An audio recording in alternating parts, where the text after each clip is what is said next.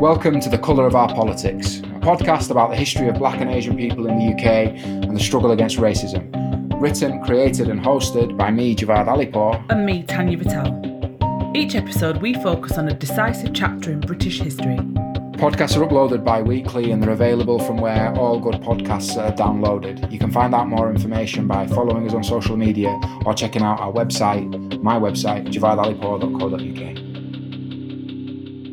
We're going to start off with an extract from Priyamvada's book, which is a long quote from George William Gordon, who at the time would have been called a coloured man, a freed slave from Morant Bay in Jamaica.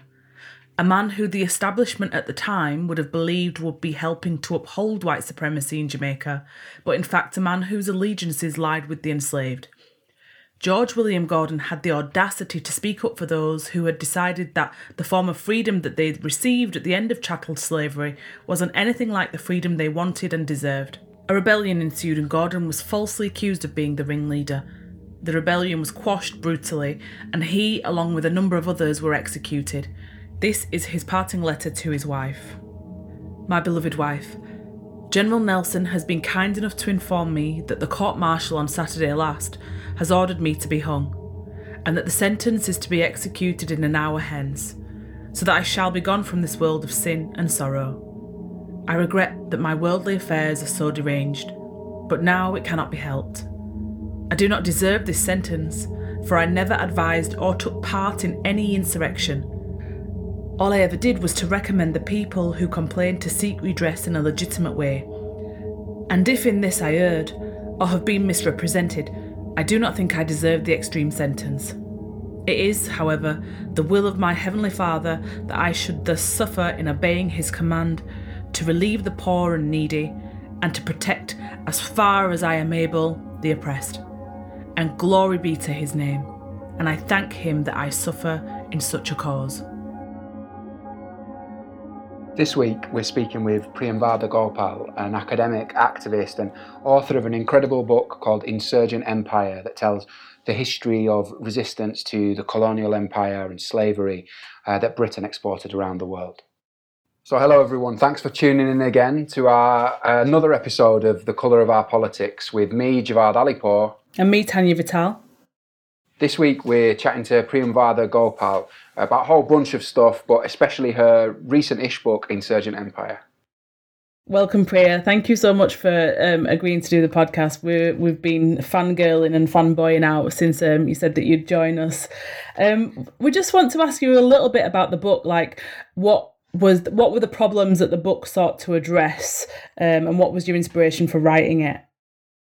Thank you for having me. Um, the inspiration for writing the book, I think, was getting involved in discussions in the public sphere in Britain on the legacies of the empire. And I was finding that there was something very repetitive and tedious about the so called debates. Um, they took the form of um, let's say, a kind of mythological uh, narrative of good versus bad, um, heroic versus villainous. Um, and they seem to just kind of repeatedly not go anywhere. Um, at the same time, I realized that there was a need given the overwhelmingly one sided understanding of the story of the British Empire um, in, in Britain at large, um, that there was a need for a counter story, for the story to be uh, told from the perspective, I guess, of those who were colonized. And, and they're, they're a various bunch. They're not, you know, they're not one uh, un, un, uh, varying mass of people. Mm. So I spent many years trying to think about um, how one might approach this, how one might write a counter history of empire that wasn't simplistic, that didn't just rehearse, um, you know, just invert the good versus bad mm-hmm. binary. Mm-hmm. And my early work, uh, which was on Indian uh, radical writing, had been on dissenters, on uh, people who had challenged the Indian state um, as it was coming into being. And these were people who were simultaneously anti colonial but also critical of their own people, um, of, of India um, as it was unfolding, as it was making itself. Mm-hmm.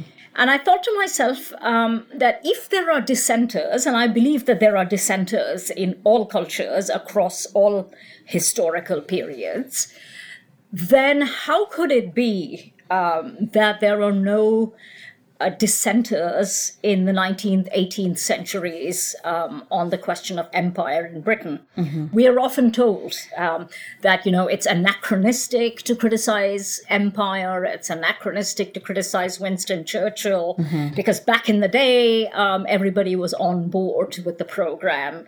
Uh, or back in Churchill's day, everybody thought it was okay, um, you know, to, to believe in white supremacy. Mm that is simply not true. Um, I mean, I think that is one of the most false claims that circulates in Britain around the empire. Um, and I started to investigate um, whether there was dissent on the question of empire, whether everybody was on board with the project. Mm.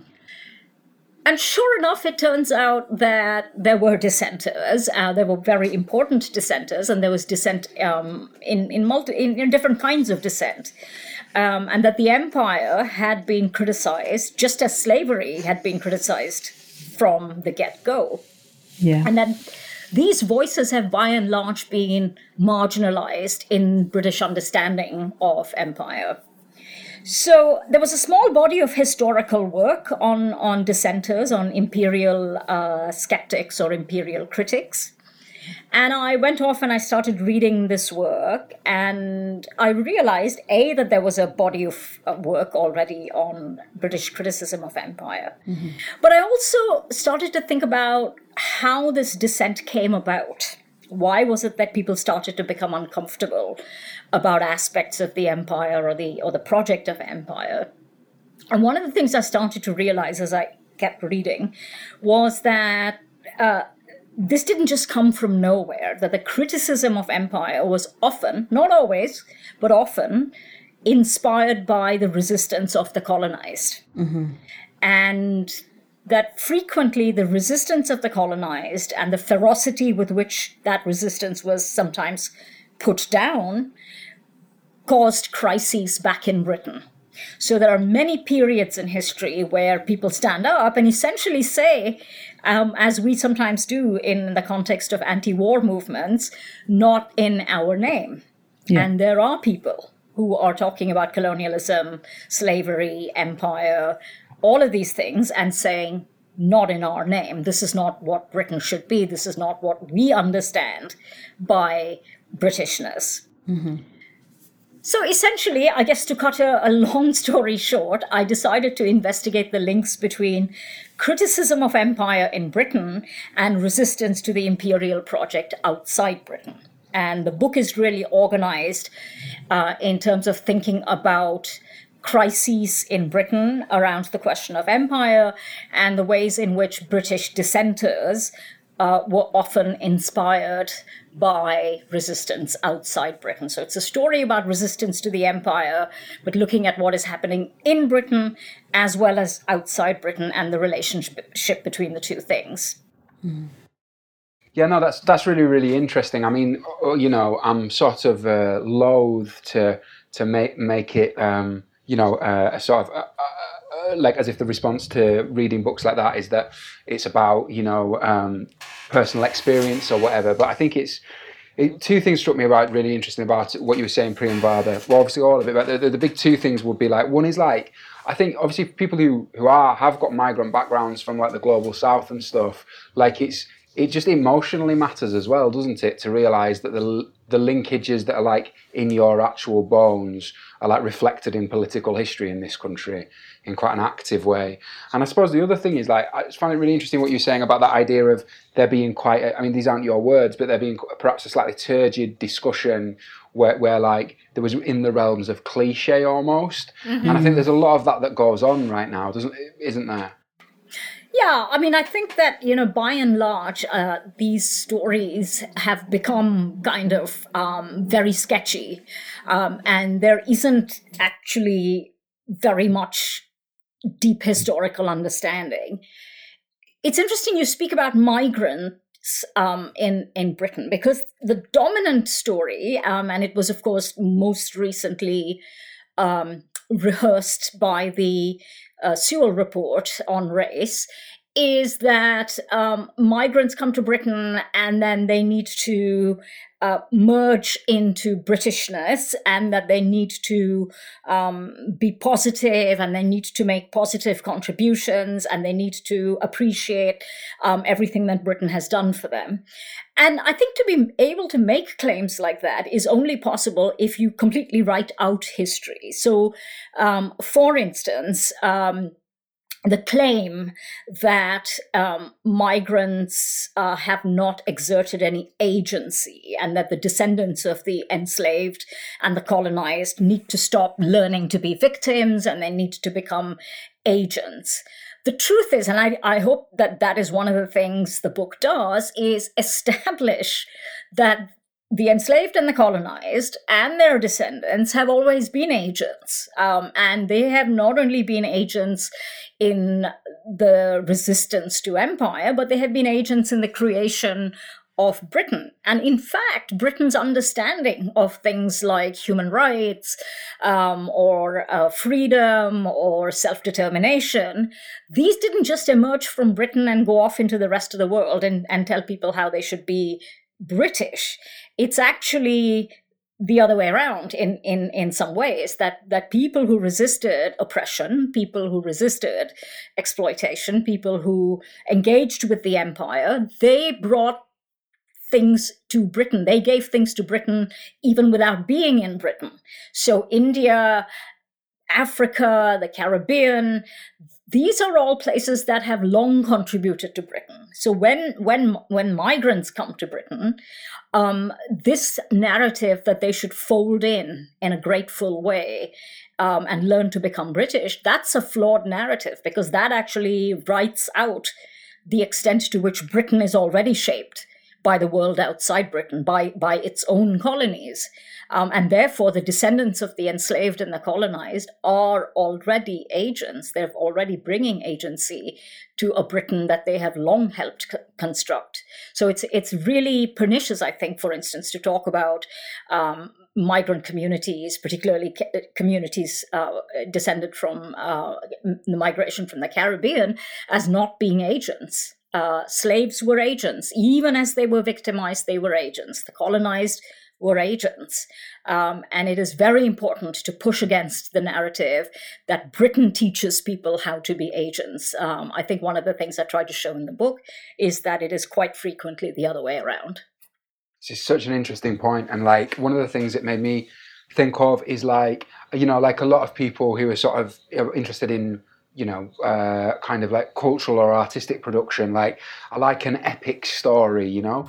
And um, one of the things that makes me think of is all this stuff that we know now, but but people kind of like uh, push out of their minds about how basically how mm, in a way the empire and, and kind of like racism being invented and all this kind of stuff it, as much as anything else erases a whole history like you know there's that you mm-hmm. know in, in, a very different register mm-hmm. clearly there were people who na- anachronistic like nowadays there were people who we would call black people in this country with the romans which is what 600 years before the english turn up or yes yeah. you know there's that because of trading between the early saxons and the umayyad dynasty in spain there are like like I, I believe the, the, the the first English coin that's called Offa's Offa's coin uh, that you can see in the museums. It has the Islamic profession of faith around it. You know, there's mm-hmm. all these things, and, and, and to that end, I suppose the the what I, th- I think uh, by memory is the first narrative chapter, so to speak, of the book. You tell um, a story about uh, the kind of response to the uprising in India um, uh, against you know colonialism and so on. And and one thing I found super interesting about that is a bit provocatively for like left wing people, especially left wing whites, is uh, you know what's super interesting about reading, reading reading that is like you've got like white English people sort of learning from that or taking sides about that mm. before you really have the emergence of what we'd call sort of the working class left or whatever, don't you? Mm-hmm, mm-hmm. I mean, the, the, the idea uh, of people learning from resistance and people learning from insurgency uh, is doesn't come to us Uh, it really, it doesn't come to us at the end of the 19th century via Marx or, or via socialism. Uh, socialism, uh, Marxism, communism are drawing on already existing radical discourses. Uh, this isn't to say that each tradition isn't specific and doesn't make its own contribution, but ideas don't come out of nowhere. And I think that there is sometimes a, a tendency uh, in the European left uh, to see itself as the author of radical ideas, the author um, of emancipatory notions, uh, that then is disseminated to comrades in uh, in Asia, Africa, and so on, right? And the point is that I think I don't think anyone benefits from thinking about uh, inspiration as one directional. Uh, as you say, you know, as, as you point out, there, there there's a very long history which goes back centuries of cultures engaging with each other sometimes cultures engaged with each other without any reference to Europe. I mean, there is a long history of engagement between uh, parts of present day South Asia or India and parts of Africa. Uh, you know, so these these connections are not new. And one thing I did want to stress, yes, in the in the book, is that there is a long lineage of uh, learning from resistance. There is a long lineage of ideas coming from outside the West into the West. Um, and I would say this is true, this is a lesson as much. Uh, as important to uh, what you just referred to as the as the white left or the European left, um, as it is to liberals who believe, for instance, that the Enlightenment came purely out uh, of Europe. Um, and, and this is a notion that, you know, whether you like the Enlightenment or you hate the Enlightenment, both sides rehearse this notion. Uh, but actually, it is simply inconceivable that there is such a thing called the Enlightenment that simply emerged out of Europe. Uh, there are long histories of scientific and other kinds of knowledge that come to us from the Islamic world, from Africa. Mm-hmm. And therefore, Europe has yet to acknowledge that there is no great idea that is simply European, um, that these are ideas that come, in a sense, uh, out of the world. And, and we need to actually make those linkages visible. Just one other question about the, the stuff around, around that Indian uprising. One of the things that, that I thought was that really sort of um, seemed almost like counter to what you'd assume is because obviously that was um, uh, obviously that was like a violent insurrection. And and what was just really interesting about reading people like congreve and that that you were quoting in the book was like how to, to be honest they didn't seem to even back, back in that period you had like you know white english people who were not flinching from I, I don't mean this as a general celebration of macho violence or anything like that but you know you have people not flinching from supporting I, don't know what you'd call it unanachronistically but like supporting like a violent uprising of colonized people like that just that to be honest that took me by surprise a little bit yeah.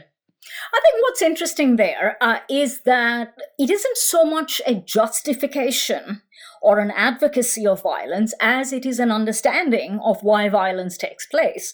Um, I think that sometimes, uh, you know, uh, we tend to forget that violence can emerge when it is it's it's seen as the only option or it is seen as the most um, effective option.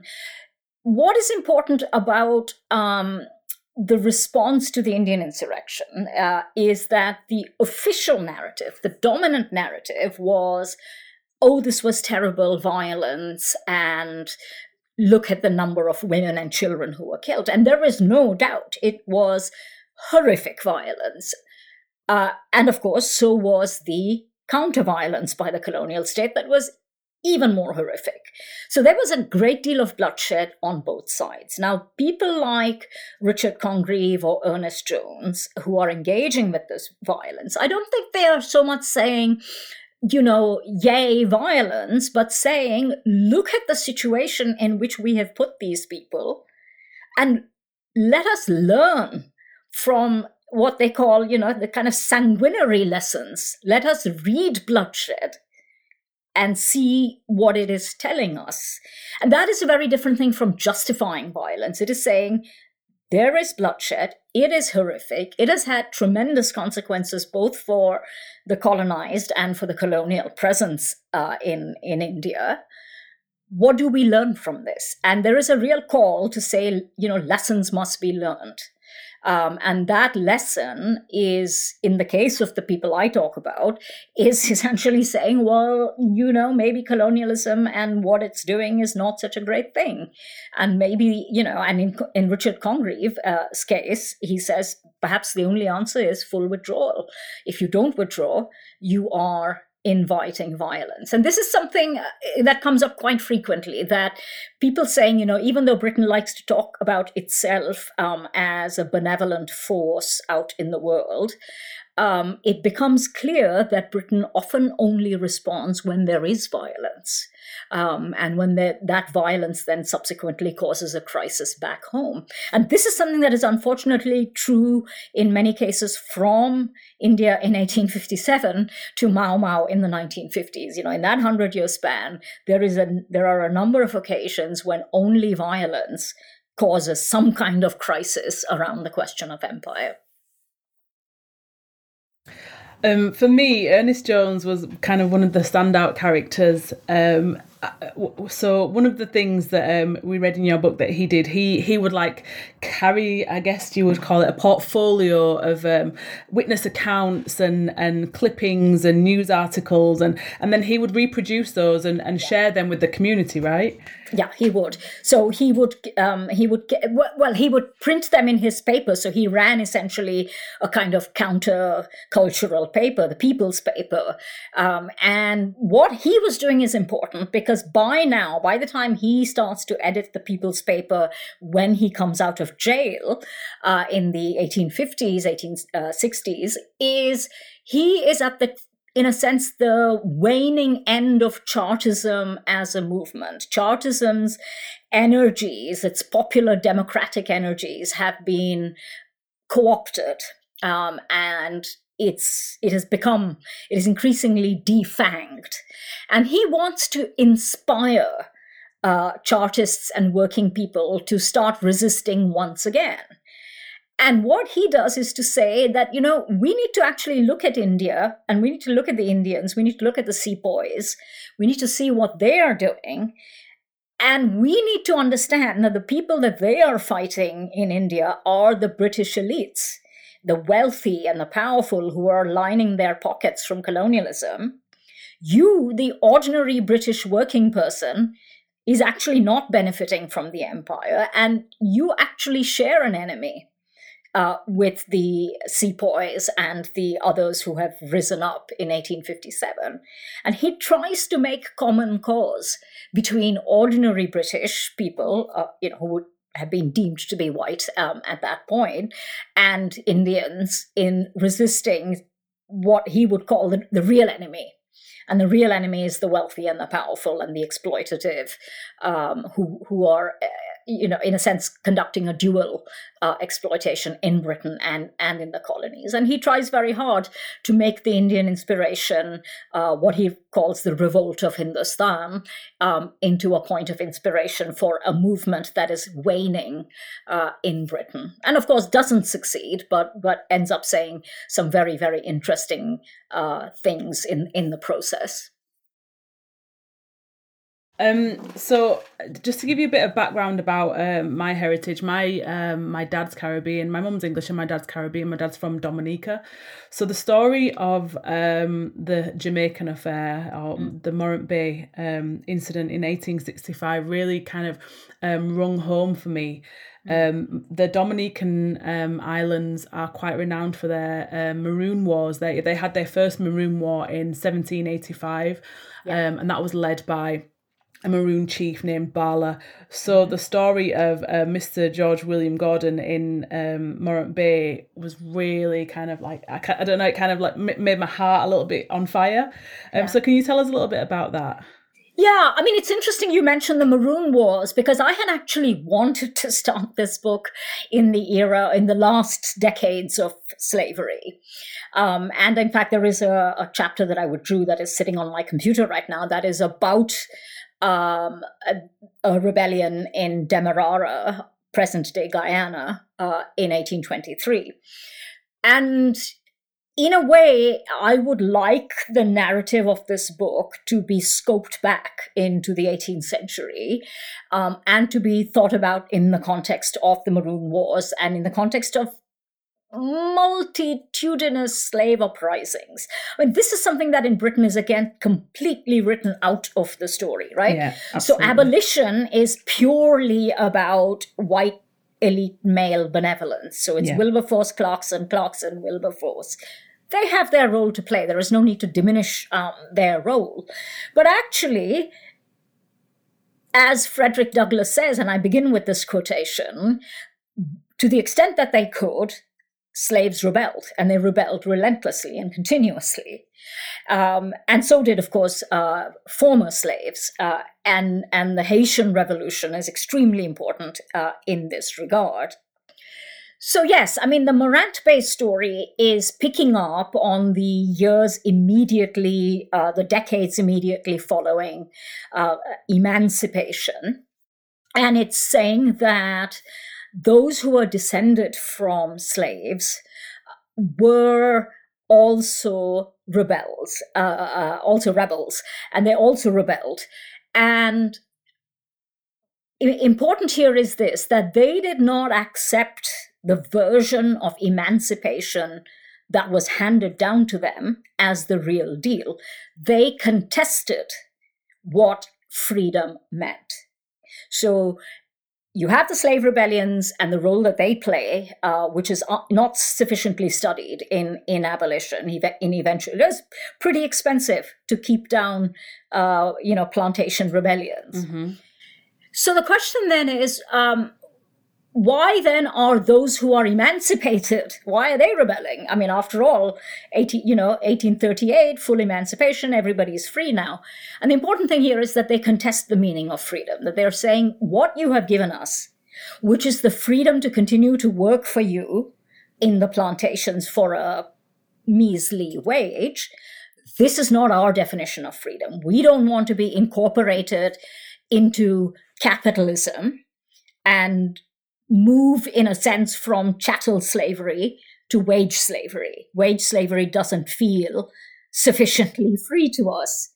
We want the right to have little plots of land and live dignified, self sustaining lives.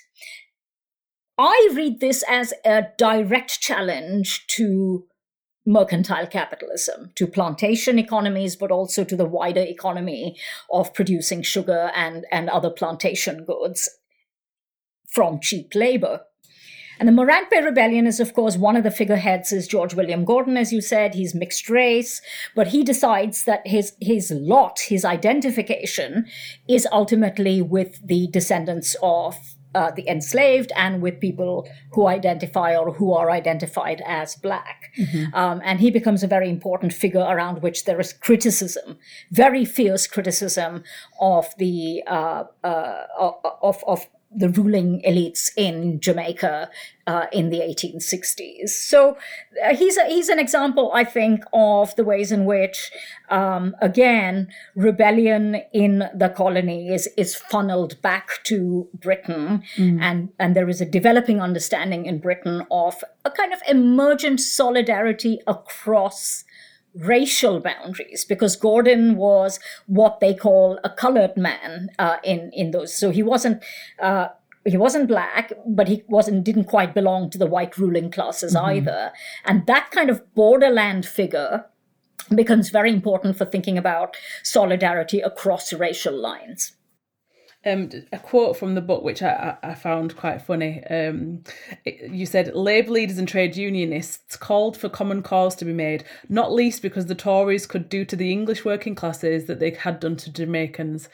I, that that really um, struck out for me. Um, we'll come back to that a, a little bit later, I think. Um, another thing, though, that struck struck me was uh, Gordon said that um, the people would be quite right to break it, uh, break out into open rebellion if an illegal if an illegality is permitted in in the governor in the governor, and e- an illegality may be permitted on the part of the people. Something Trevor Noah said in regard to um, the Black Lives Matter um, uprising last summer, um, he was, you know, saying that the, you know once the the societal contract is broken, you can't then start imposing kind of these societal contracts on property and stuff. Um, I, I just saw there was a, a link Mm, there between yes, what's happening yes, now and what's happening back then. Yes. The, the, this is a link that is, um, in a sense, it is the condition in which we find ourselves. That is the state. Uh, you know, in a sense, uh, and this is very visible in relation to the American state and policing, right? Which is that the state lays exclusive claim to both violence and law.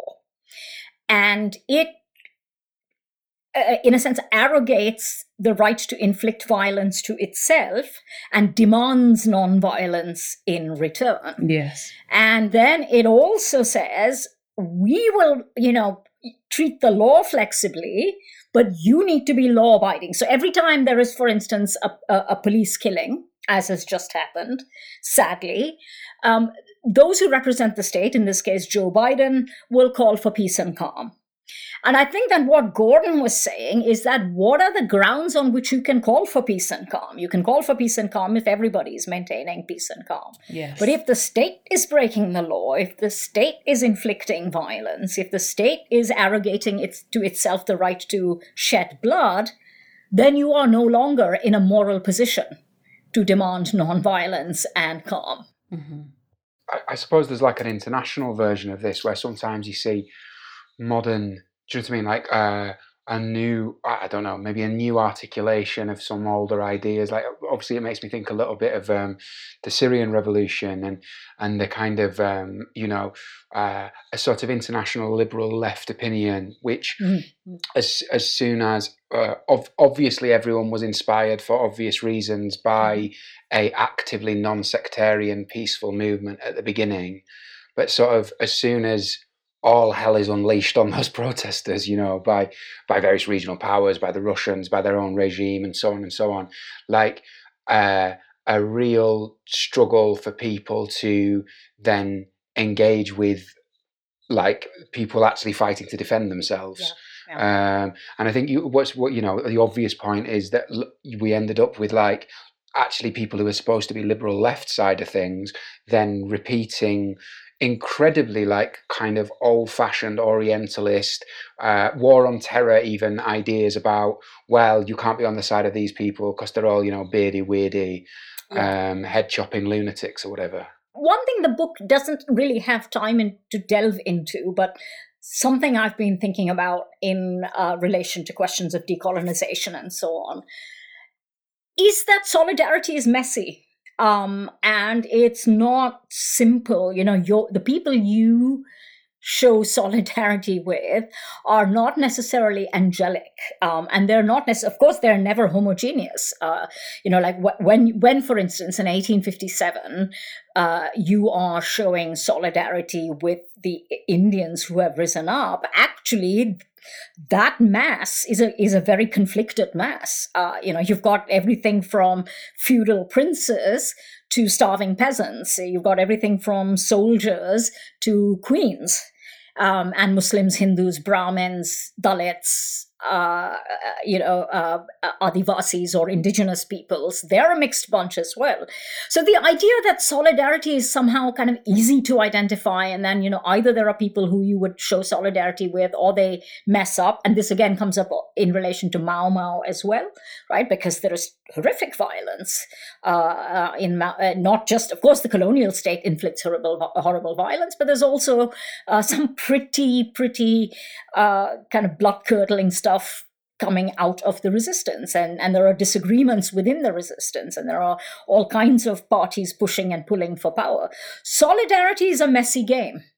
And i think that one instinctual response on the left is to go into cartoon mode and to assume that Absolutely. anti-colonialism is, is a very simple thing where you can identify the colonizer and you can identify the colonized and you know whose side to be on in, in some simple fashion. It's not simple. It is very messy. Um, and i think that that's something when we as we all you know go into thinking about decolonization we need to be thinking about more.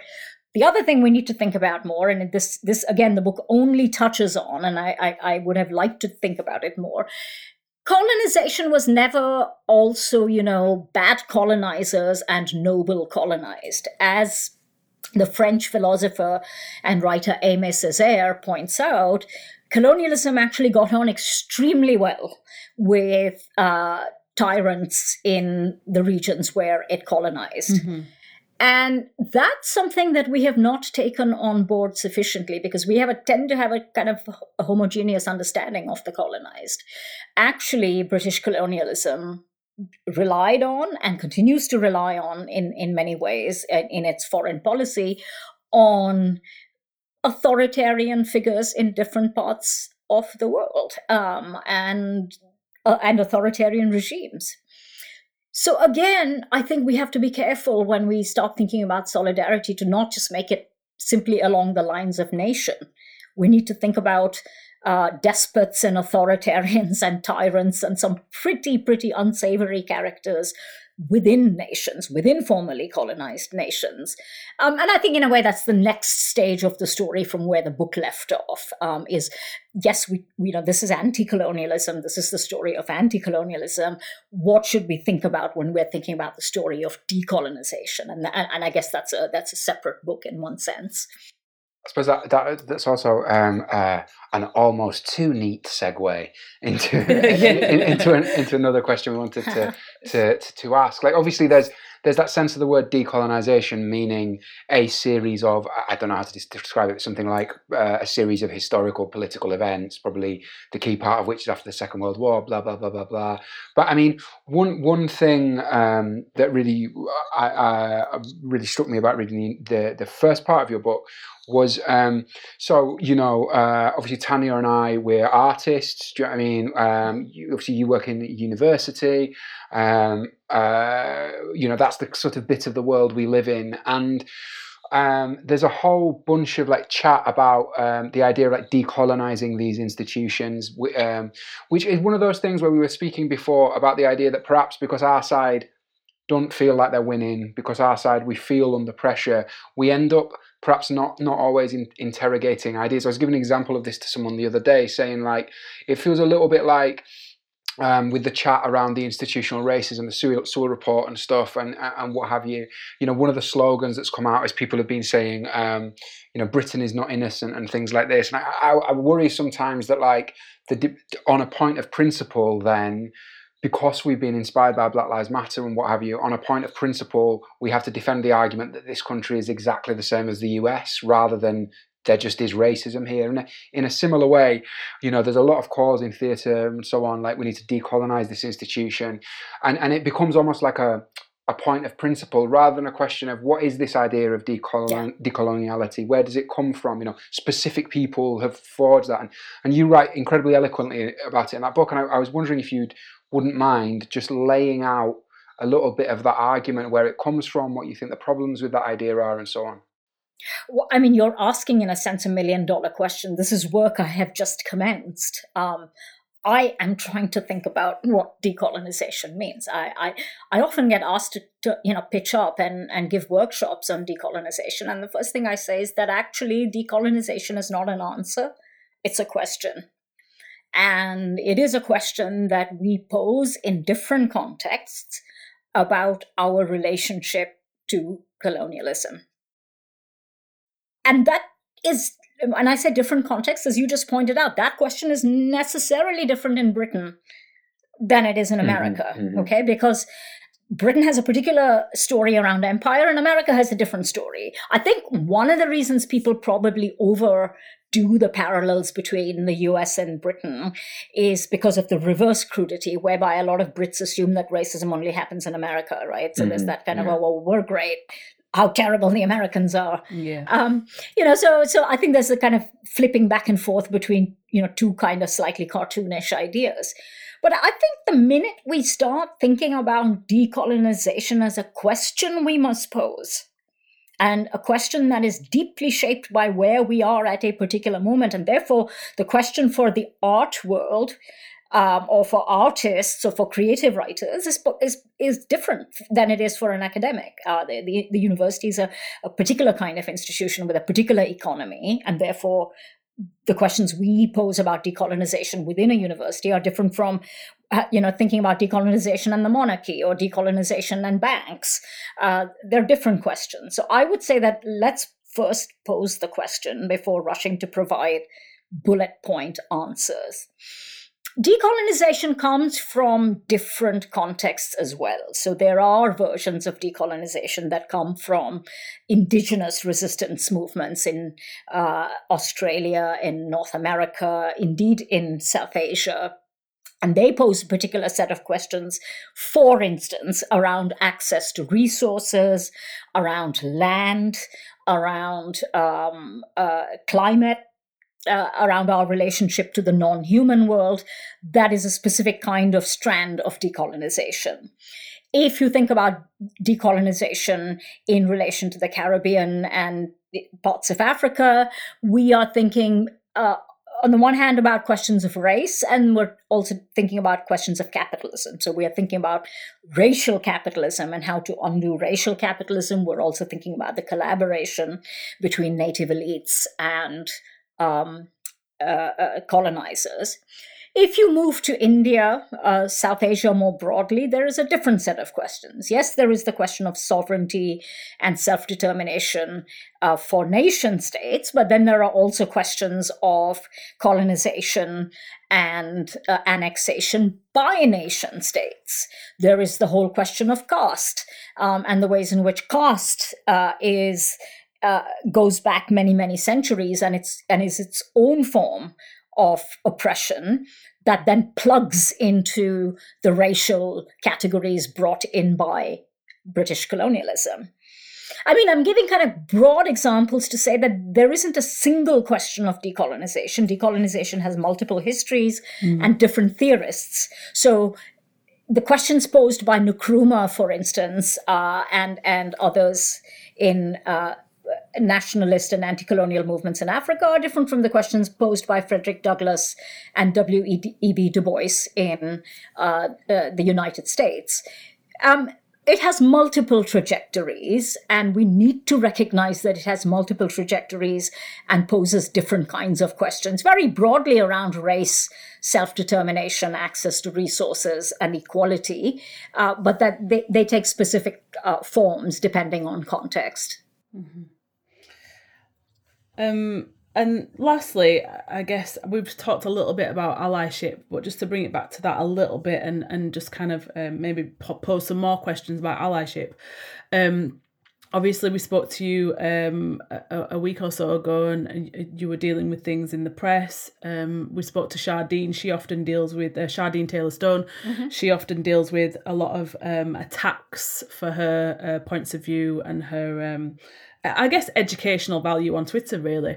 Um, and and I, I asked Javad like last week, what can we do to to help you or to help Shardine or to help other people who are dealing with these attacks but maybe don't necessarily feel like me I'm not very articulate like how what kind of ally- allyship can we provide yeah, I mean, you know, allyship is a slightly, uh, I guess, thin term um, in in some ways because it assumes that there is a, a set of fights happening, and then there are bystanders who become a little bit more supportive. Mm. Um, and and one of the terms that gets used quite a lot and has actually become institutionalized in very telling ways is how to be a white ally. Mm. Um, and so, the, you know, ally is often used alongside white, and, and the notion of the white ally, um, you know, we, we actually have university workshops called How to Be a White Ally.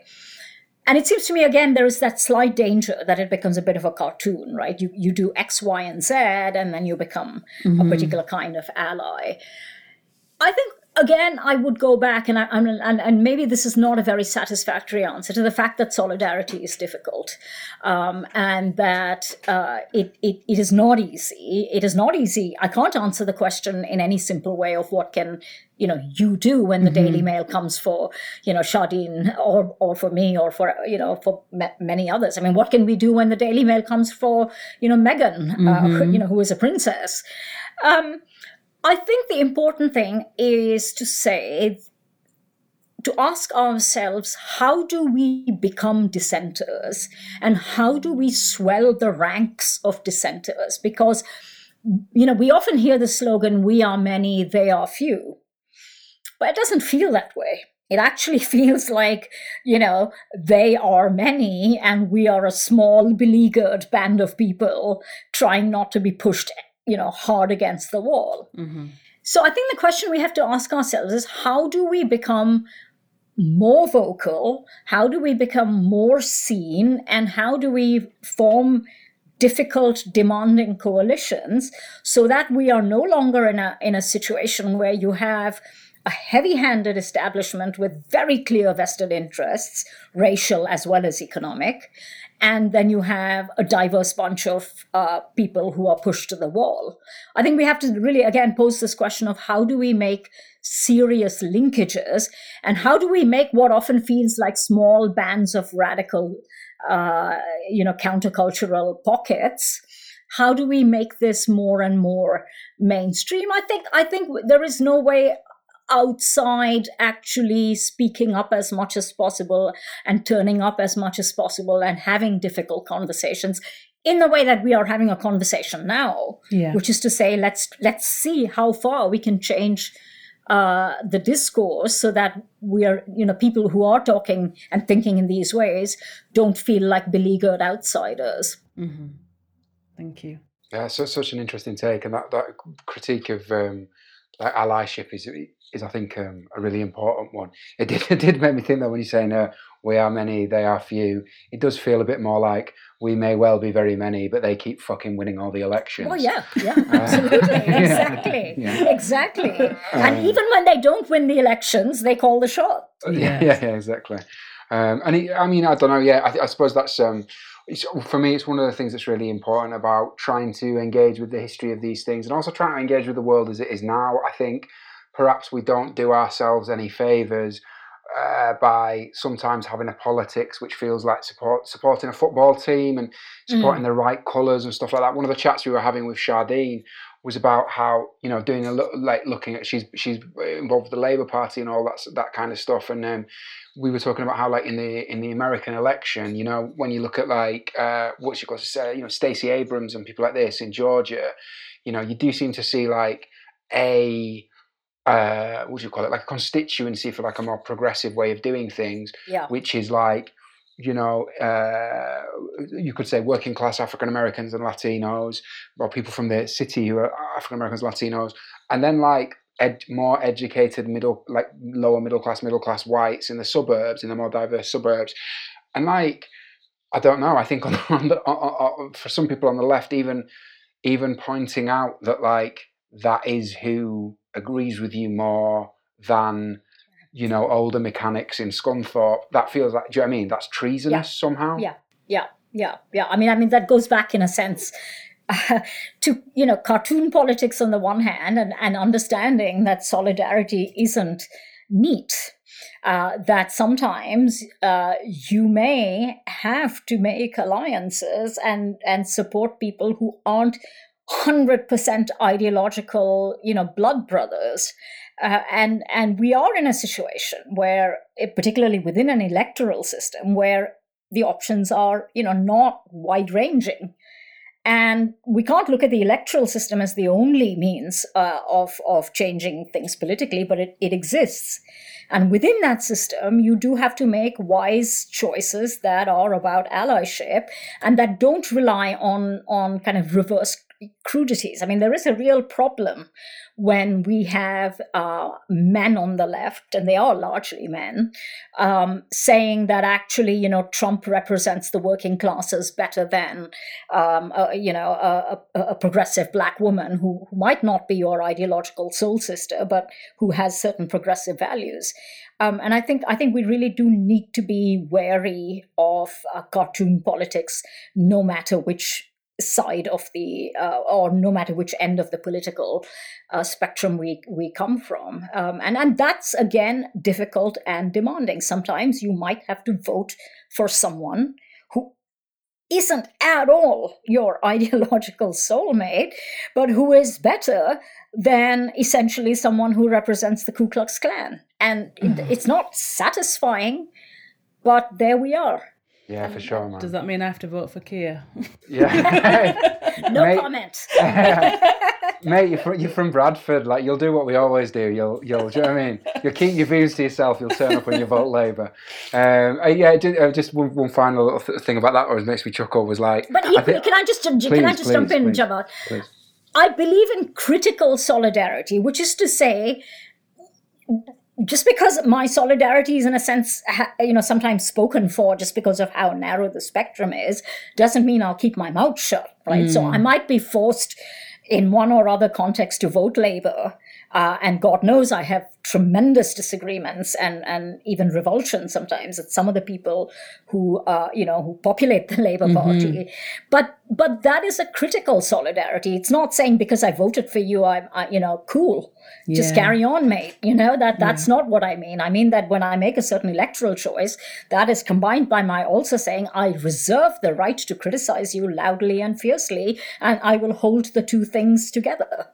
Yeah, that's a great point. Thank you. Yeah, that's a really good point. Um, and I suppose it, it, it's a nice. Um, it, it, goes goes right back to that question of people having solidarity with messy anti-colonial uprisings during the day and stuff. I will. I would like to share one, one little silly, quite I think quite entertaining example of that thing you were saying about, you know, the the black woman might have further away politics from you, but she doesn't represent the KKK. Mm. I remember the, the last French election when Le Pen was doing well, and it, it, was obviously Le Pen, Macron, and there was a certain genre of like edgy white French left wing guy who had a slogan that was something like. I will, I will not be forced to ch- choose Tony Blair over Adolf Hitler. And I'm like, mate, choose fucking Tony Blair, you idiot. I mean, yeah, look, this is it. It's depressing that that's the spectrum, but here we are.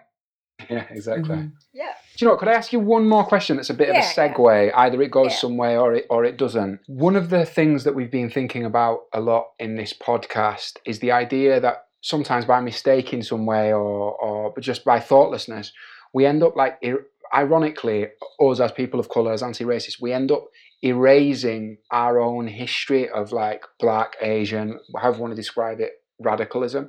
So um, you know, we've we, one of the things we, we you know, for instance, um, uh, whatever the ins and outs of people using the using the notion political blackness in their seventies and eighties, um, whether one supports this or one doesn't, or whatever that's supposed to mean about supporting something in the seventies. The fact of the matter is, people did use it and they did some stuff that changed this country and the world, um, and sometimes sometimes uh, kind of we end up er- certain sections of our movement end up erasing that actual history itself and and it's something that I've come across a little bit with like uh, an energy from some younger people young academics young artists where there's almost a feeling with this with this chat about sort of like the need to decolonize things there's this argument that and it is a slightly cartoonish argument but this this argument that like oh nothing's substantially changed and I think there's right. something really pernicious about that in the sense right. that it specifically erases the folk who came before us who did in fact change things. Yeah. I just wondered yeah. if you had any thoughts about that. Yeah, I mean, I think you know, I think we again have to be.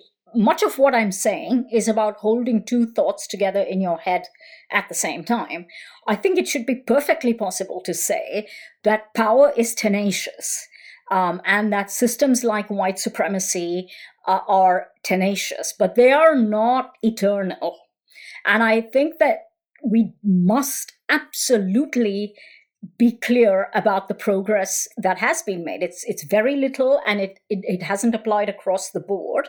But the fact is that even in the 20 odd years that say I have taught at a, at a, a university, I have seen things change. I have seen the racial discourse change. I have seen the profile of uh, you know the student body change. This may seem very minimal, but you know, as Douglass says, power concedes nothing without a struggle. And the only way in which you can hold power to account and push it is by struggling. Mm. So I think it should be possible to say, yes, power is tenacious, but it's not unchanging. And yes, struggle does yield something. That doesn't mean the struggle is over. I mean, the Sewell report wants to say it was, you know, there was a problem at some point, but now it's really quite minimal. That is not the case. But it is equally not the case that nothing has changed. I think we again have to hold both these things together. Now, in terms of political blackness, um, I think there has been a tendency, and it's partly come partly from liberal multiculturalism to say actually we are um, you know we are um, either um, arab muslim or we are south asian hindus or we are caribbean blacks or we are nigerian uh, uh, uh, uh african black people. It is important not to homogenize but it is also important to understand that you can hold particularities in tension with a generality nobody likes the term BAME. And again, the Sewell report says, let's get rid of it. My view is that, yeah, it's not a great term, but sometimes it signifies people who are in a marginalized or hierarchized position vis-a-vis race it's not permanent it's a marker um, and yes there might be a point at which you want to be more specific and we must be more specific the the, the you know the, the situation of, of asian indians uh, is not the same as the situation of bangladeshis or caribbean black people in britain. So particularity specificity is important. But we can hold the specific and the general in the same thought. We can hold the particular and the universal in the same thought. And I would say that that particular demanding holding together, that particular difficulty, is really what we need if we are not to kind of descend into endless cartoonishness. Oh yeah, for sure. I mean, uh, as to, to coin a phrase, Professor, you're very much preaching to the choir on that yes. one. Like, yeah, I mean, yeah. I, I, sometimes think that the chat about BAME, like, I, I just think it's weird. I see people like celebrating the fact that we that we don't have an analytical category or whatever or a or a slogan to describe the things that we have in common. Do you know what I mean? And I just find that peculiar to be honest. So that's been the colour of our politics with me, Javad Alipour. And me, Tanya Patel. If you've enjoyed it, please like the podcast, subscribe to it to get other bi weekly episodes on whatever form it is that you download your podcast, share it, review it, and just, you know, join in the conversation on social media.